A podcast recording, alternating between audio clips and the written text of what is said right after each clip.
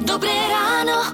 Mm, dobré ráno. Lukáš Pínček a Martina Komiso na Rádiu Melody.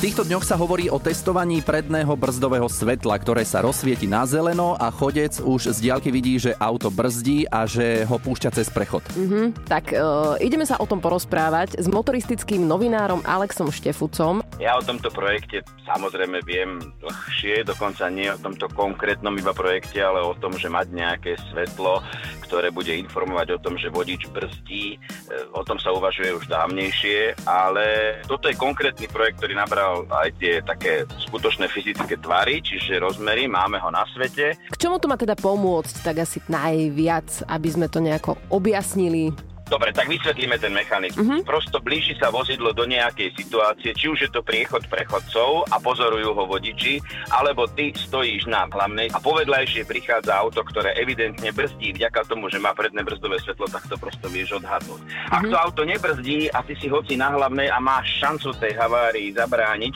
tak existuje taký inštitút, že je tvojou povinnosťou tej havárii zabrániť, aj keď si na hlavnej a vtedy to teda môžeš urobiť. To znamená, vy si potom tak okienko vysvetlíte, že kto bol na hlavnej, kto je krajší, kto je Rôznymi väčší. gesta, gestami.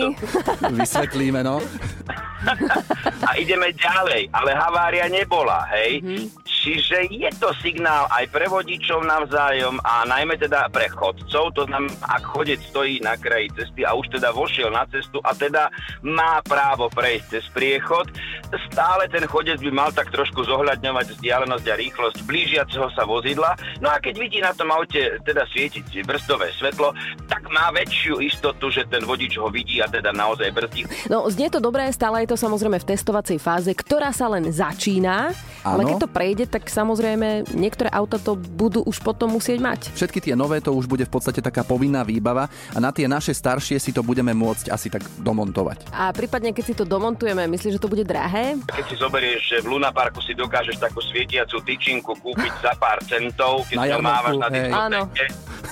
No, tak to, nem- to nemusí byť našťastie veľmi drahé zariadenie, ktoré nie je závislé od žiadneho radaru, od žiadneho snímača, od ničoho.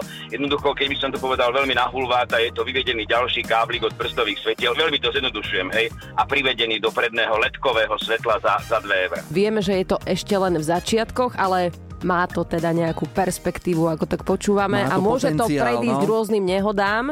Tak e, ďakujeme Alexovi Štefucovi, motoristickému novinárovi a pekné ráno želáme naďalej a krásny deň. Aj ja vám ďakujem a krásne ráno všetkým, ahojte. Ahoj. Ahoj. Hity vášho života už od rána. Už od rána. Radio.